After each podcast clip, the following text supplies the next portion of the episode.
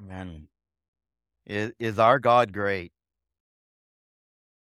Is our God great? Mhm. It's wonderful to worship with you. I, I really appreciate being able to to be in the audience and just listen and, and sing along uh, with you, my my family and my friends. I I appreciate you know Kat and Rebecca their faithfulness. Uh, you know, just every single week uh, leading us in worship. Uh, we're we're in the last book of the Old Testament. And, and and as I was coming up here, of course, we I mentioned this last week, but you know, um, Terry is always you know very very good at reminding me, you know, those those little quirks, if you will, of the you know certain things that stand out, and and of course we're in the the Italian book in the Bible, right? The book of Malachi, if you will. Um, depending upon how you pronounce it, you know where you come from. We're we're going to be reading verses six through uh thirteen, just to uh, kind of begin here tonight. We we got through a little bit of the introduction and and the beginning of this amazing book, only four chapters, uh, but it, but it's one of those books that uh, really uh, is a, a, transition now to the New Testament. It, it's the segue book to the book of Matthew.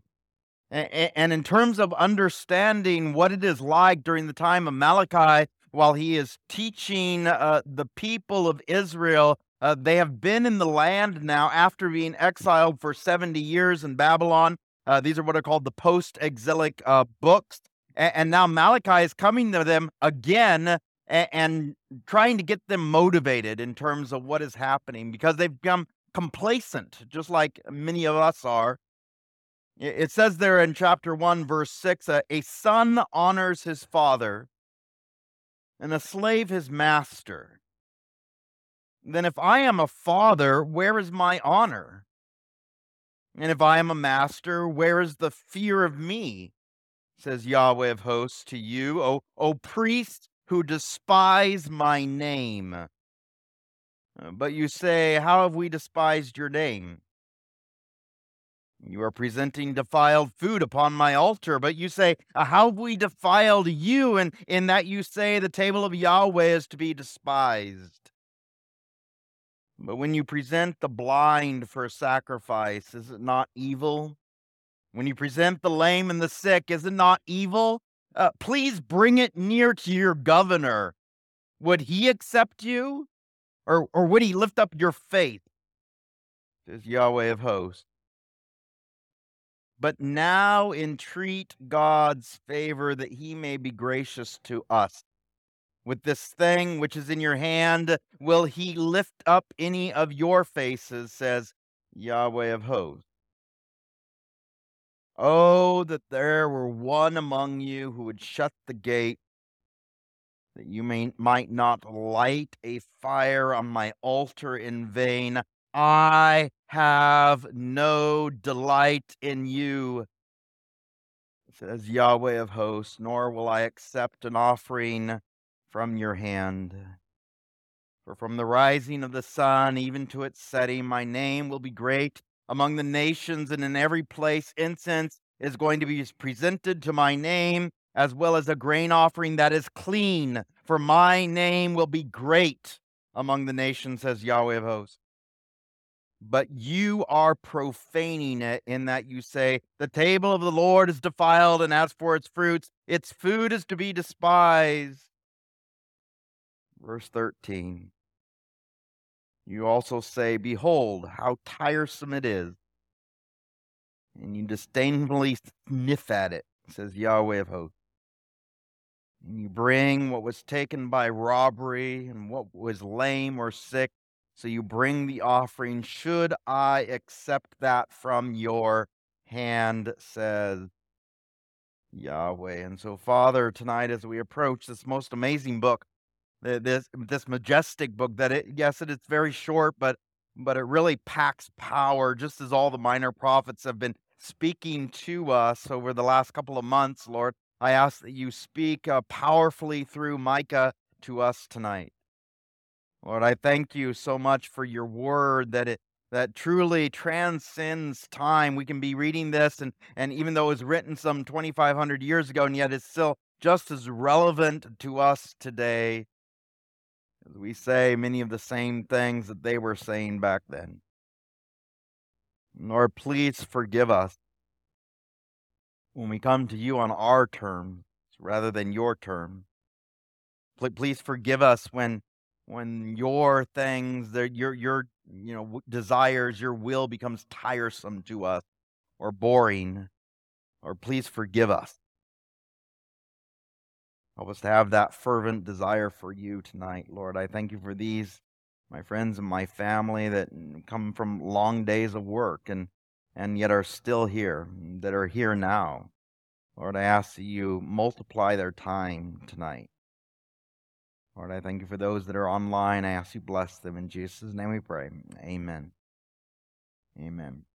Last week we learned that Malachi means my messenger. This is going to be very, very important as we go through, especially at the end of chapter 2, beginning of, of chapter 3. We're actually going to see the meaning of his name multiple times as we uh, go through the book of, of Malachi, just like with any of the other uh, minor prophets. The definition of their name is extremely important to uh, the message. Uh, Malachi, as we learned last week, starts out with these sarcastic uh, questions, if you will. He starts there in chapter 1, verse 2 I have loved you, says Yahweh, but you say, How have you loved us? Was not Esau Jacob's brother, declares Yahweh, yet I have loved uh, Jacob, but I have hated uh, Esau. A lot of these same concepts are, are even translated into the New Testament in the book of Romans and also in the book of, of Hebrews. A lot of these same verses are quoted in terms of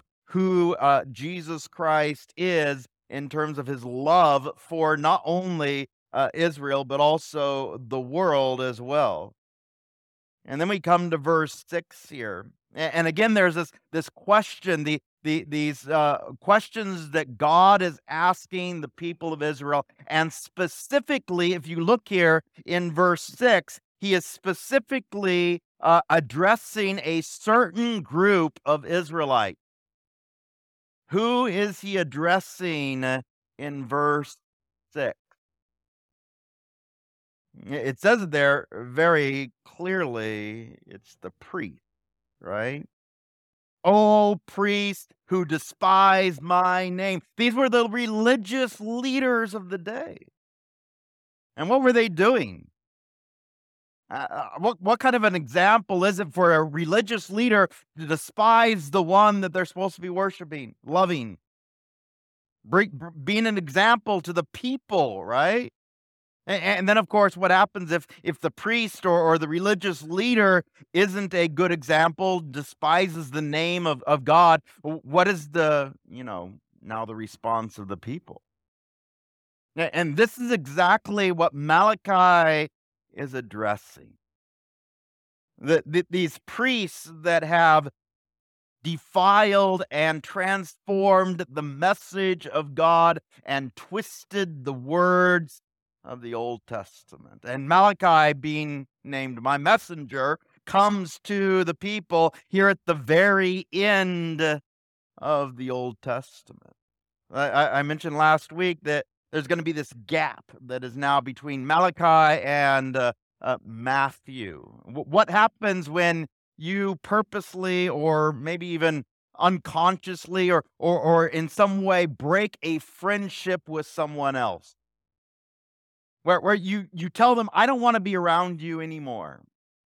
Where, where, where you tell someone, I, I, I you know, it's the wording here, despise you or or I hate the very words that you speak. What does it do to a relationship? Uh, are you offended?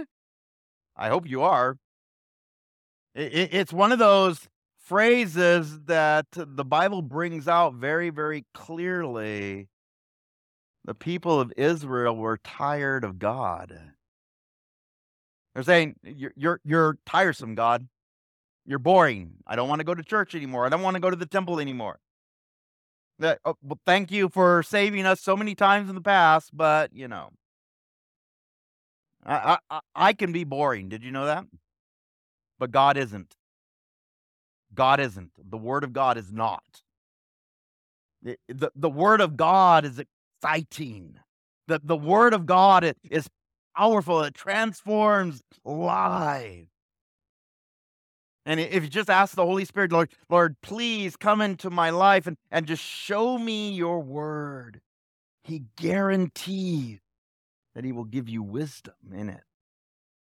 This is what Malachi is doing through the, the this question and answer uh, sermon, if you will, that he he's doing. He he says this title for God over and over and over again, and and like I said when we first started the the minor prophets, we've been going through this uh, translation of the Bible called the, the Legacy Standard Bible. We're just going to be using it for these 12 books. This will be the last of the, the books that we use it for. And the reason why is because the name of God is actually spelled out, Yahweh is spelled out over and over and over and over again. And you see the repetition in this translation.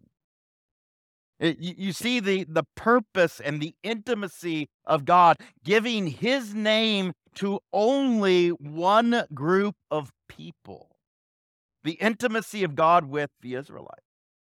And this title that is used, have we seen over and literally in every single verse that we read Yahweh of hosts, the one who is in charge of all the armies of heaven. And yet you despise me. would you ever do that to a important human figure like a governor as he says here? By the way, you know why he doesn't say king? Because Israel doesn't have a king during this time. In fact, when they come back, uh, right in the book of uh, Haggai, Zechariah, Malachi, when they come back to the land, there is no more kings. They now have governors, remember? Zerubbabel is the, the governor of the land during the time of Haggai and Zechariah, Ezra, and Nehemiah. And now they have a governor in the land. And so, how would you approach someone that is a political figure? You were to go to uh, Mayor Goh's office, how would you dress? How would you approach her? How would you treat her? Or, you know, governor of a state or, or even the president of the United States. That there's a, a, a respect for the office, right? And what what is he saying in these verses here? You, you'll come to them and you'll you'll dress your best. You'll you'll give them your best. You'll you'll you know talk to them with respect. And when you come to me, the God of the entire universe, Yahweh of hosts, the one who's in charge of all the armies of heaven, you despise me and think I'm boring. How do we treat God? A perfect example, by the way, is your spouse. Do you know that sometimes we treat strangers better than our spouse?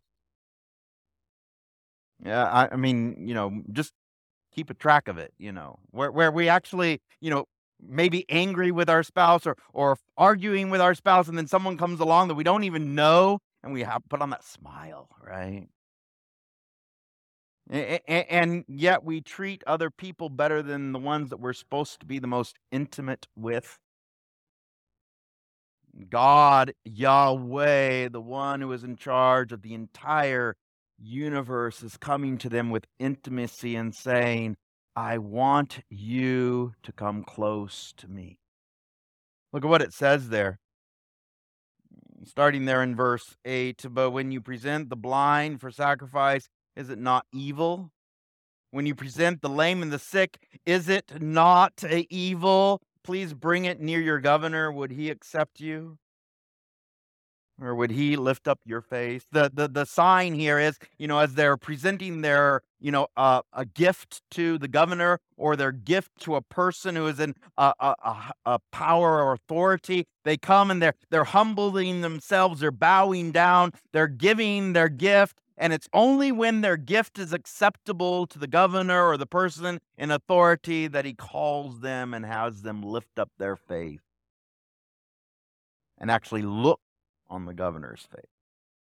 You see, there's respect that is being shown here to a greater degree to a human than to the God of the universe, right? Now, I, I warned you last week about this.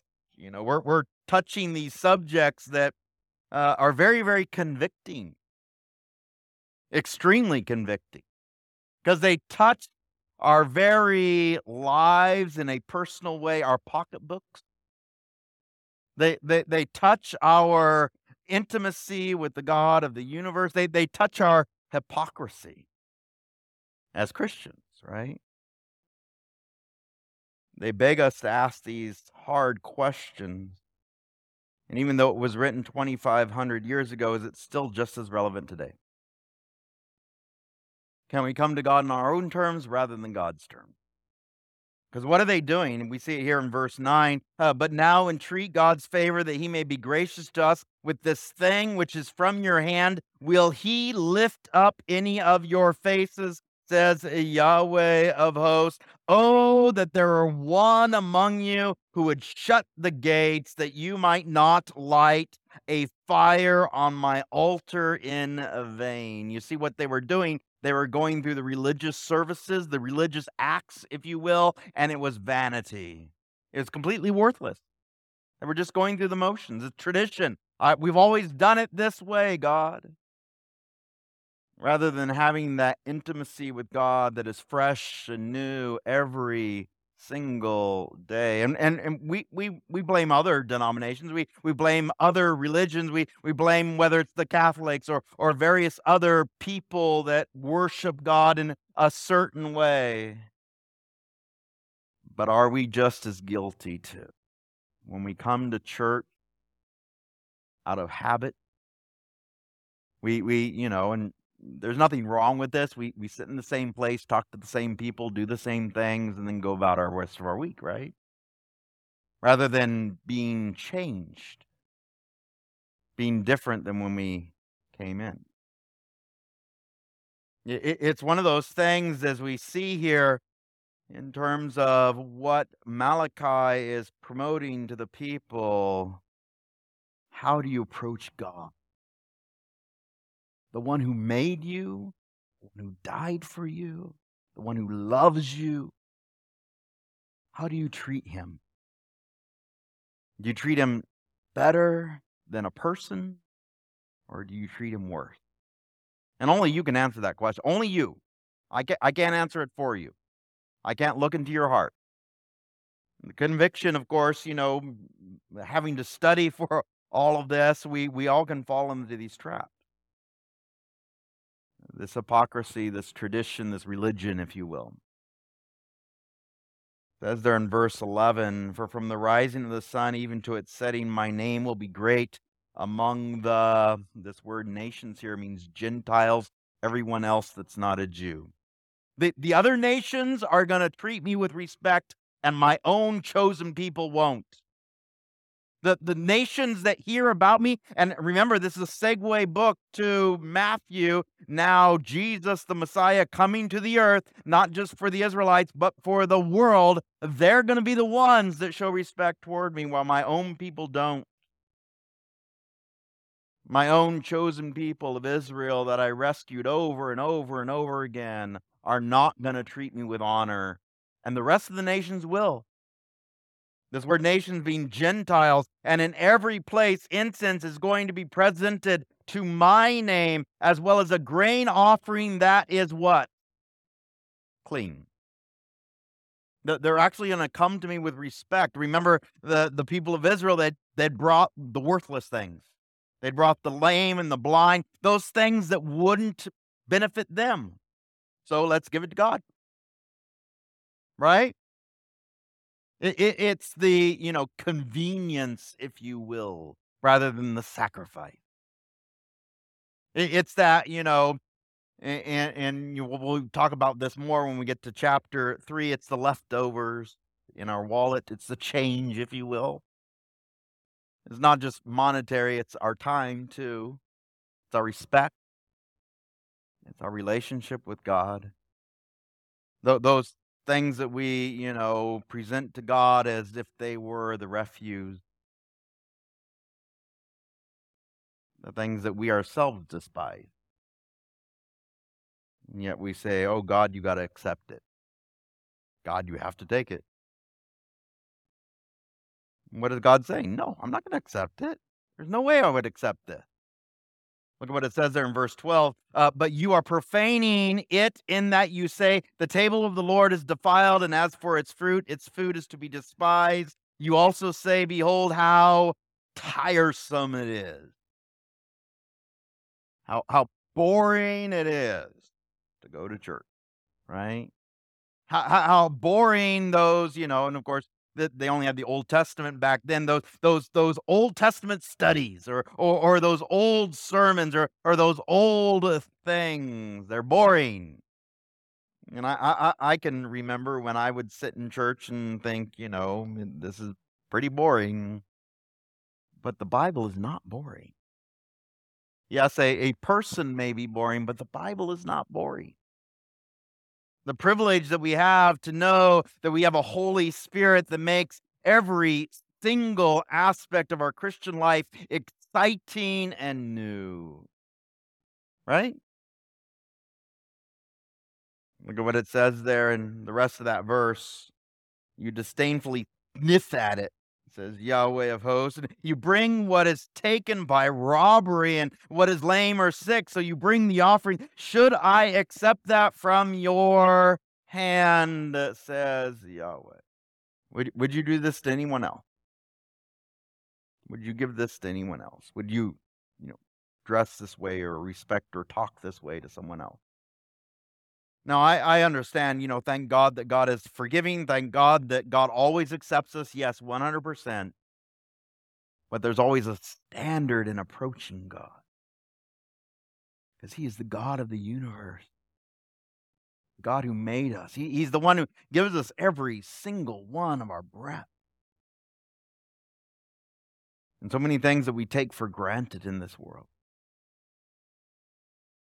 rather than saying being grateful or, or saying thank you, we take so many things for granted. Look at what it that says there at the very last verse, verse 14. But cursed be the swindler who has a male in his flock and vows it, but sacrifices a blemished animal to the Lord. For I am a great king, uh, says Yahweh of hosts. My name is to be feared among the nations. Does God already own everything? Yeah, he owns everything but does he want our hearts and our best? This vow that he's talking about here, you know, it's it's this, you know, sleight of hand, if you will, that saying I'm going to give this one thing that's supposed to be, you know, nice, good, valuable, and yet giving what is not. It, it, it's those, you know, um, foxhole vows, if you will. God saves you from something that you're going, a dire event that is taking place in your life and, and God saves you and you promise to, you know, whatever, whatever it is, you know, go to church or, or, or, or give a certain amount or, or, or, you know, study your Bible more, whatever it is. And yet we forget.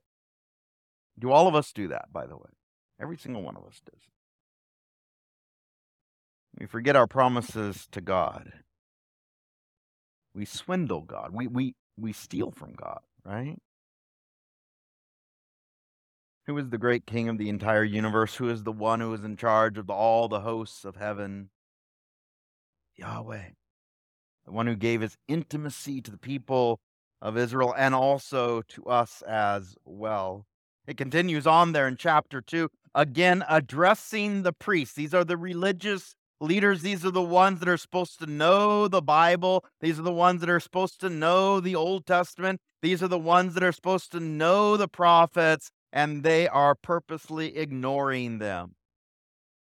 And now this commandment is for you, O priests, if you do not listen, if you do not set it upon your heart to give honor to my name, says Yahweh of hosts, then I will send the curse upon you. And I will curse your blessings. And indeed, I have cursed them already because you are not setting it upon your heart. Is there a high standard for being a religious leader or a leader in the temple or the church. They're a high standard. Yeah. He, he he's judging them first. They're supposed to be the examples, right? And the people are going to be judged too, but he's starting with the house of God. He's starting with those that are supposed to know better, right? Uh, now, this is extremely graphic. You really have to picture this, okay? Th- th- This is in an older, I guess you could say, G version, PG version, I guess you could say, uh, verse 3 here. But if you really imagine this, this is extremely gross. Extremely gross. Look at what it says there in verse 3. This is what it is like to give to God something that is your leftovers. That this is what it is like when you give something to God, whether whether it's you know your the, the things that we would normally not even give to another person. This is what it's like. Look at the imagery in verse 3. Behold, I'm going to rebuke your seed, and I will spread refuse on your faces, the refuse of your feast, and you will be taken away with it. Do you know what he's saying? Th- those those elaborate feasts that you have, trying, you know, having honor for earthly authority. You're gonna you're gonna take those things, you're gonna eat them, you're gonna go to the bathroom, you're gonna take the waste from that bathroom, and you're gonna put it on your face. That's what he's saying. That that's what it is like when you bring the refuse to God, the leftover. That that that you know, and we have other words for it, if you will. This is, of course, you know, a, a, a church service.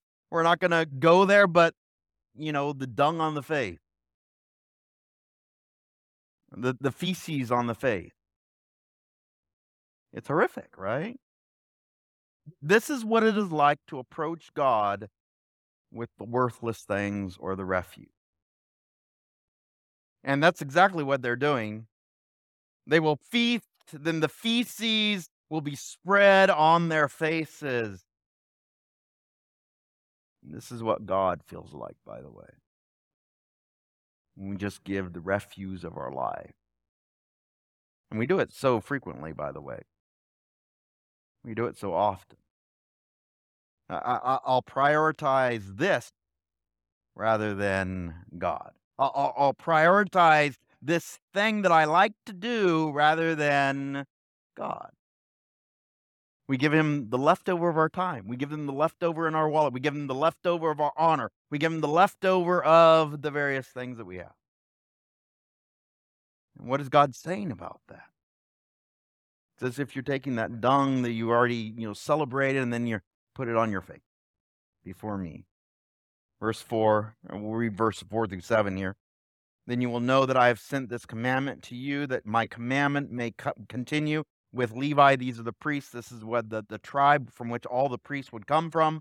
Says Yahweh of hosts, my covenant uh, with him was one of life and peace, and I, I gave them to him as something to be feared. So he feared me and stood in awe of, of my name. Uh, The priestly tribe started out amazing. They loved and respected God. But what is it like now? Verse 6 Instruction of truth was in his mouth, and unrighteousness was not found on his lips. He walked with me in peace and uprightness, and he turned many back from iniquity. For the lips of a priest should keep knowledge, and men should keep or seek instruction from his mouth. For he is the, what's that word? Remember Malachi's name, my messenger. He is the messenger of who?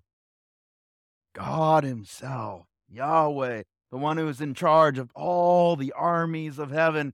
The priest or the pastor or the person who is the leader of the congregation is supposed to bring the words of God, not the words of men. You're supposed to be the example, right? And what have they done instead? Despised God. Verse 8, it describes it again in very uh, graphic detail. But as for you, you have turned aside from the way. You have caused many to stumble by the instruction. You have corrupted the covenant of Levi, says Yahweh of hosts. So I also have made you despised and low before all the people, just as you are not keeping my ways, but are showing partiality in the instruction. When the priests don't respect God, what happens for the office and the people that are priests? They too are they've they've lost their respect, right? The the people know that they're supposed to be, you know, a higher standard. And, and if they're not seeking God, why why should I even seek God? It doesn't matter, right? God is judging them. You see, when we despise God, God causes us to be despised among even uh, uh, the peoples or even those that are outside the church. You see it all the time, by the way, right? Oh, oh, oh, that you know, religious leader or that that person, right? Why? Because they're not respecting God. They're not being the example. God is judging His house first, by the way. Starting there in verse 10, it says, But we or do we not all have one Father? Has has not one God created us? Uh, we or why do we deal treacherously each against his brother so as to profane the covenant of our fathers? Judah has dealt treacherously, and abomination has been done in Israel and in Jerusalem. For Judah has profaned the sanctuary of Yahweh, which he loves, and has married the daughter of a foreign uh, god. He is now addressing the uh, political leaders, if you will. You see, the, the Levites, they were the religious leaders, uh, those from the line of Aaron, these were the priests. And now the, the the tribe of Judah, which is the the the kingly line, the one from which David comes, the one from which all the other uh, uh, political leaders or kings or governors is coming uh, from. He is addressing them. And what have they done? They, they, they've sought after other gods. They, they've literally committed infidelity against the God of the universe. The one that they were supposed to be committed to, what are they doing? Going after other gods. Literally prostituting themselves out. Uh, these political alliances, if you will. Okay? This, this, in fact, we see it very, very clearly as we we walk through this. We saw this in the book of Hosea as well. This this uh, illustration of what it is like to seek after idols or another god. What am I saying to God? I no longer want to be intimate with you. I no longer want you as my God. I want another God. And of course, the nation of Israel, they were considered married to God, just as the church is married to God, too. Whenever I, I seek out anything else other than God, what am I saying to my relationship with God? I, I'd rather be married to something else. I'd rather commit my time to something else. I'd rather be intimate with something else other than you, God. Look at how he describes it there. Verse 12 As for the man who does this, may Yahweh cut off from the tents of Jacob everyone who awakes and answers or who presents an offering to Yahweh of hosts, what's going to happen to and and we we see this when they come back to the land of Israel after the exile again no more kings until Messiah come. No more king. No more line from the tribe of of Judah through David himself. Until Messiah comes again Look at how it describes it there in verse 13. And this is the second thing you do. You cover the altar of Yahweh with tears, with weeping, with groaning, because he no longer regards the offering and receives it as acceptable from your hand. But you say, uh, For what reason? Uh, because Yahweh has been a witness between you and the wife of your youth, against whom you have dealt treacherously, though she is your companion and your wife by covenant. Not only have they dealt treacherously with the God of the universe, that intimacy that we have with God, but also with the human being that we're supposed to be the most intimate with, our own spouses. And, and then they come to, you know, the temple or the church and, and they say, oh, you know, all this crying and all these things. And in their heart, what are they going to do when they get home? They're going to despise their wife. They're going to despise their spouse. They're going to treat her with disrespect. Does God see our heart, by the way? This is why it is so important when we understand the very being of who God is. He created these, this intimacy that we have with those that are closest to us. And the example is us with God first, and then it's those that we have in our lives. Look at how he describes it there in verse 15. But not one has done so, even one who has a remnant of the Spirit. And what did that one do while he was seeking a godly seed? Be careful then to keep your spirit and let no one deal treacherously against the wife of your youth. For I hate divorce, says Yahweh, the God of Israel. Is there any mincing of words? Is there any doubt what God hates? Is there? No.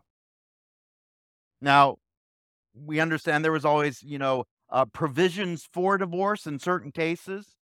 You know, and, and Jesus describes it as, you know, because of the hardness of your heart, Moses gave you a, you know, these certain provisions. One of them, of course, was infidelity in a, a, marriage relationship. They were allowed to uh, get a divorce. If there was uh, physical abuse, there were there was provisions for a divorce. But what they're doing here is, if you don't cook me the perfect meal, or you don't do this for me, you don't do this certain thing, treat me in a certain way, I'm going to divorce you. That that threat of divorce over their spouse because they had the power in the relationship.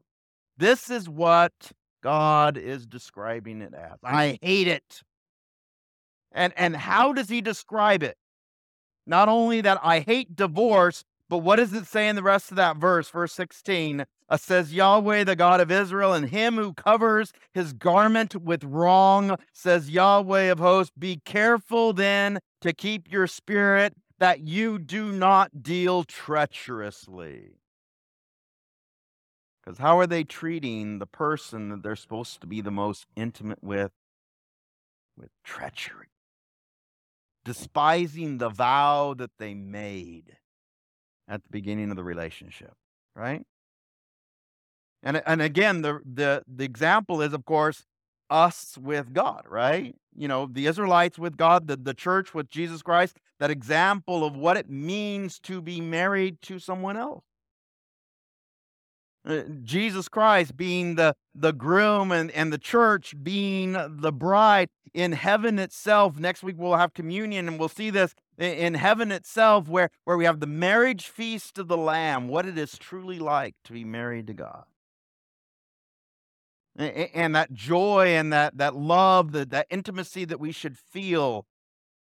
And, and, you know, uh, yes, you know, marriages here on earth, they're, you know, they're, they're hard they're very difficult because it's two human beings that are both sinful and they're coming together. But are we supposed to be examples in this world of what it is like to be married? Does God give us forgiveness and grace and mercy? When they're saying, I'm going to divorce you, it's treating the marriage vow with treachery. I'm going to backpedal on my vow. I'm going to change my mind, if you will. Verse 17. I, I love the you know the, the whole book of, of Malachi is, is so amazing. You you, you really have to read the whole thing, and, and and it's only four chapters, so I mean it's fairly easy to read in one sitting.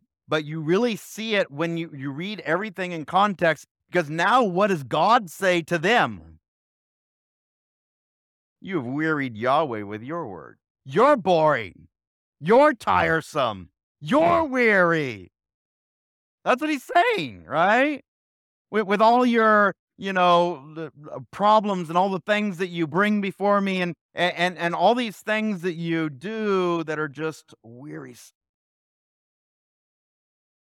I, I, I don't know if you ever, you know, tried to put yourself in, in God's shoes. We do it in certain, eh, you know, instances, whether it's, you know, I wouldn't have done it that way, or I wouldn't have created that, or I wouldn't have, you know set things in motion that way but but in terms of understanding how god sees our worship of him our devotion to him our, our, our, times with him our, our you know studies of the word of god our devotions our quiet times or, or whatever we call our fellowship our our times that we come to church does god see the dissension Does God see the hypocrisy? Does God see our agendas rather than us wanting God's agenda? How have we wearied him? In that you say, Everyone who does evil is good in the sight of Yahweh, and he delights in them. What are they saying? I mean, th- this is blasphemous. I-, I can do whatever I want. God has to accept me. I, I can do whatever I want. God has to love me. I can do whatever I want in uh, temple or the church. And God has to accept it. No, he doesn't. No, he does not. War, where is the God of justice? And this is, by the way, the very crux of the matter. Where is the justice of God? Because I don't see him striking me dead right now, so I must be fine. Right? No, that's God's grace, waiting for us to repent, waiting for us to change our ways, waiting for us to ask him to come into our lives and repent of our sin. Instead, we, we say, well, you know, I did this thing or I have this sin in my life and I, I keep doing it over and over again and God's not judging me for it, so it's okay, right?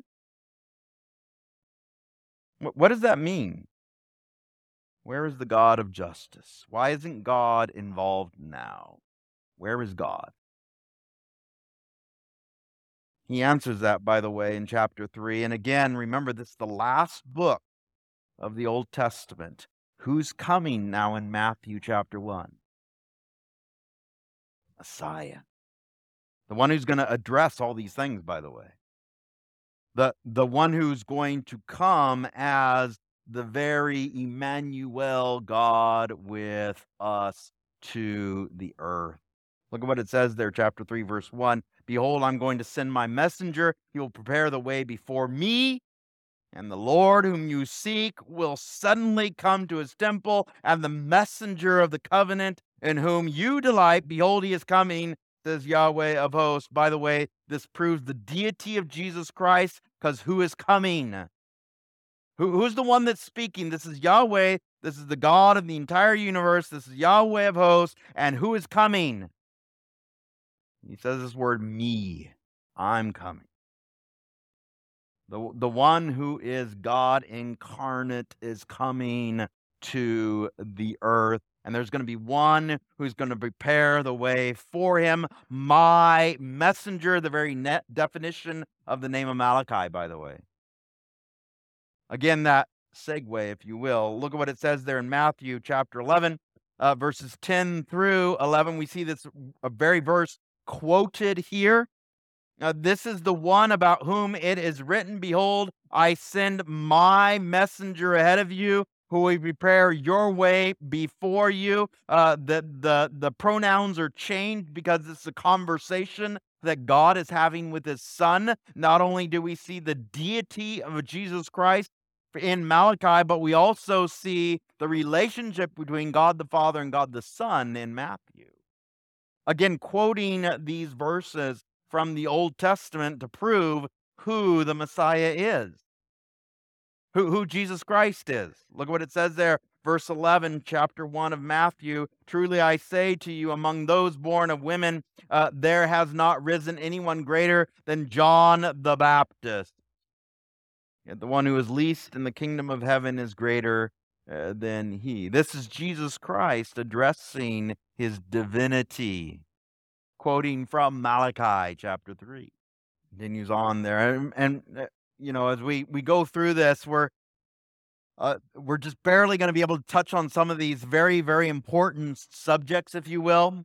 Uh, first of all, you know, the deity of Jesus Christ, how important that is, but how it's always important to understand our relationship with the God of the entire universe. Look at what it says there in verse 2.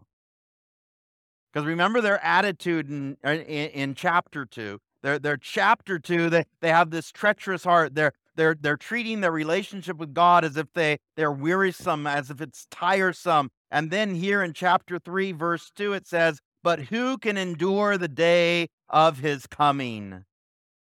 And who can stand when he appears? For he is like a smelter's fire and like fuller's soap." You see, you can either say, Maranatha, come quickly, Lord Jesus, or say, no, wait, I have my own agenda. Right? Now, God's going to come no matter what. We don't control that.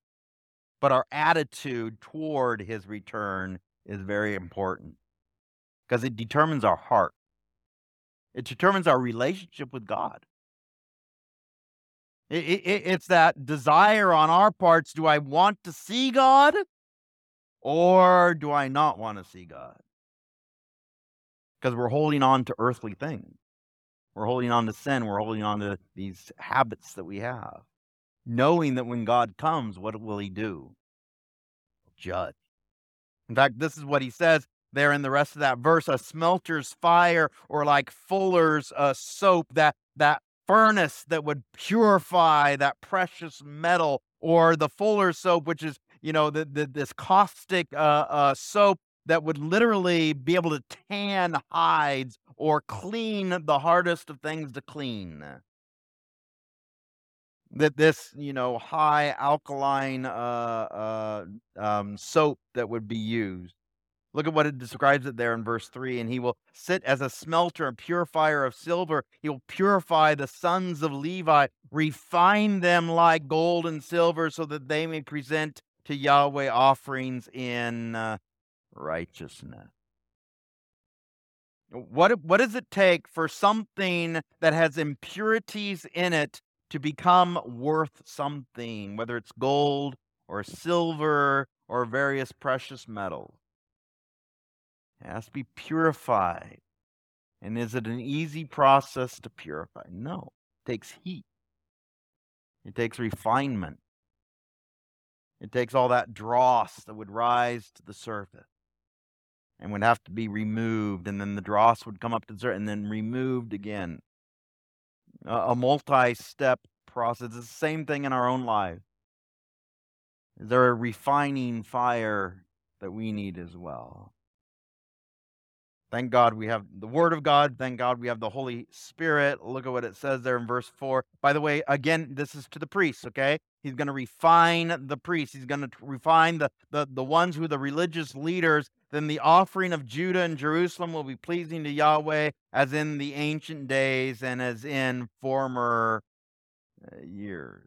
By, by the way, if you notice, we'll, we'll, we'll talk about this more when we get the New Testament, but but it's interesting how Jesus approaches uh, the common people or sinners versus how he approaches the priests and Pharisees and Levites and Sadducees.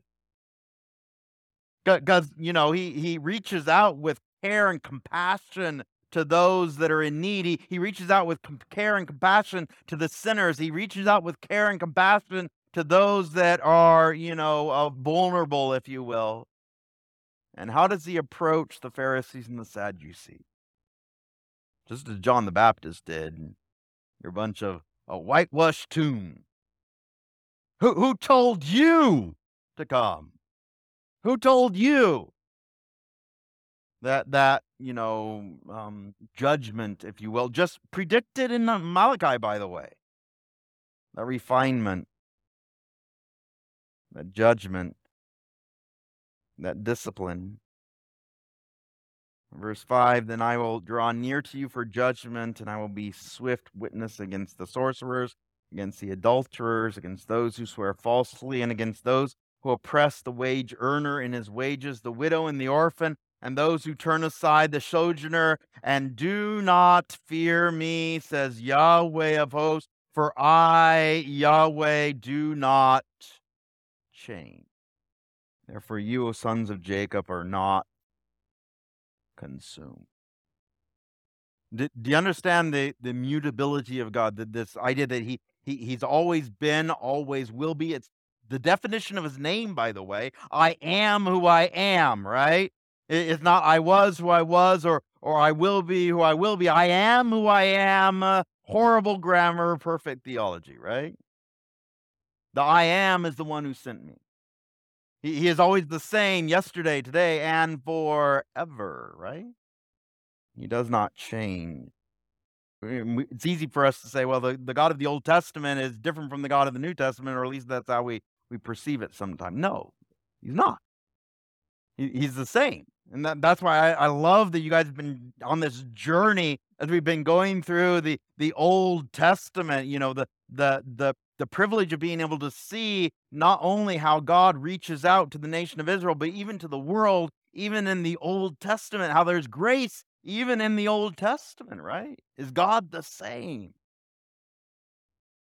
Yesterday, today, and forever, I am who I am, Yahweh, the very name of God. Every time we see it, it is this attribute of unchangeableness by very definition of who he is. Verse 7 From the days of your fathers, you have turned aside from my statutes and have not kept them. Return to me, and I will return to you.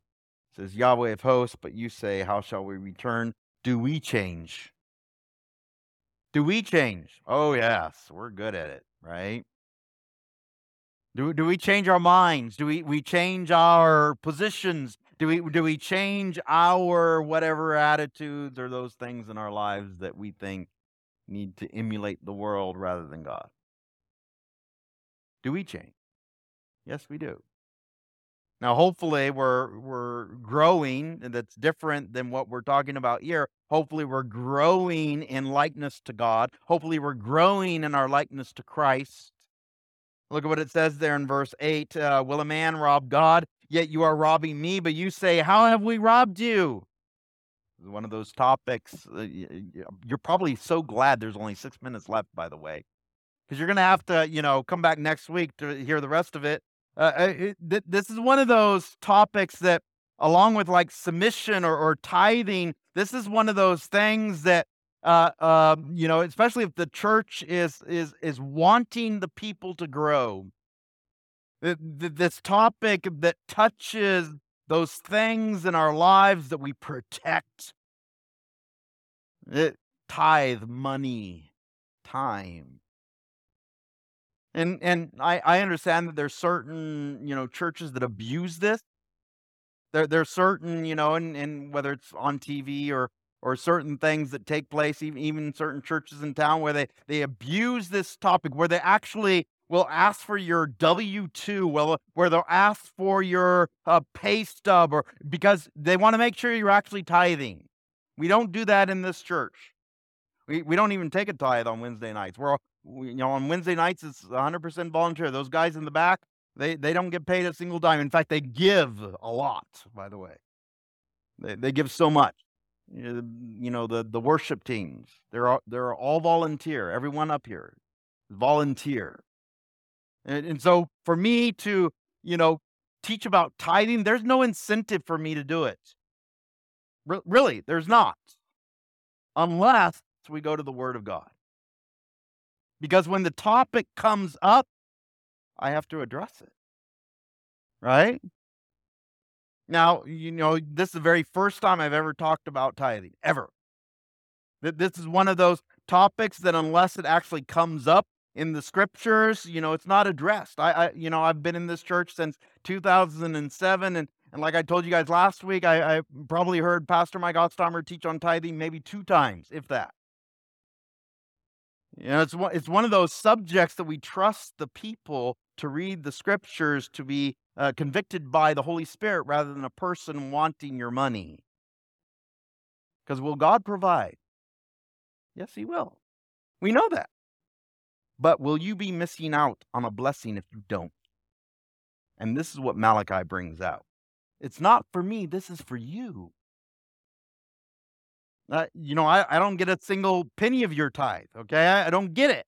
But you get blessings by tithing. Look at what it says there. We'll end here. We'll, we'll go into a lot more detail next week, but look what the blessings are. In fact, this is one of the only times in the entire scriptures where God says, Test me in this.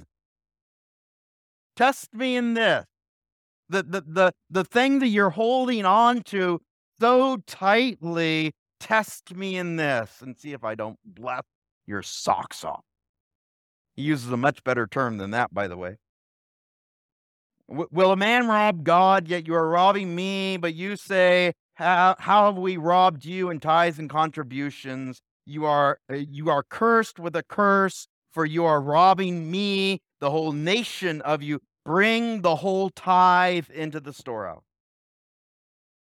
There may be food in my house, and test me now in this, says Yahweh of hosts, if I will not open for you the windows of heaven and empty out for you a blessing until it is beyond enough. Underline those two words. Highlight those two words. Because why? What's the very root reason why we don't tithe? Going to have enough, God. I, I, I don't trust you enough to give a tithe. What does God say? I'll give you what? Beyond enough. Beyond enough. Isn't that amazing? We'll end it here. And I will rebuke the devourer for you so that it will not corrupt the fruits of the ground, nor will your vine in the field fail to bear, says Yahweh of hosts. So all the nations will call you blessed, for you shall be a delightful land, says Yahweh of hosts. Trust me in this hardest of things to give away. Now we're we're going to be talking about this next week. I I, I really um, uh, appreciate the the privilege of being able to uh, address the subject. And again, we we go verse by verse, chapter by chapter when it comes up. Oh, we we talk about it, but but look ahead to First Corinthians chapter nine, verses nine through sixteen for next week. Okay, we're going to be talking about this because the New Testament also addresses this this same subject because this is one of those things where uh, it, it really comes down to uh, our, our, trust in the Lord, our, our faith in the Lord. Which of these things do I actually, or what actually matters in my life? Am I willing to trust God uh, with my pocketbook or my wallet or my purse or my finance? But even harder than that, will God keep his promises? because it comes down to trust, trusting God. Will, God keep this promise? It's it's easy to say that now until, you know, times get hard. Now we'll talk about the word tithe, we'll talk about what this actually means, okay? Uh, hopefully, you know, we can um, uh, dispel some myths, if you will, uh, some some misassumptions, if you will, in terms of uh, these words here. Uh, look ahead to 1 Corinthians chapter 9, uh, verses 9 through 16. We, we are going to be finishing the Old Testament next week. Wow. I mean, wow. It's been a long time getting there. And, and by the way, you're going to wish we hadn't finished. I, I know it's been hard going through the Old Testament. But but we're going to be going to, you know, the New Testament, right? And, and, again, it's one of those subjects where you get to the New Testament, especially the book of Matthew, and you wish you knew the Old Testament because Matthew quotes the Old Testament so much, right? And, and that's the privilege that we've had. We've been able to go through the the, uh, the Old Testament, and now when we see the Old Testament quoted in the New Testament, oh, I remember that.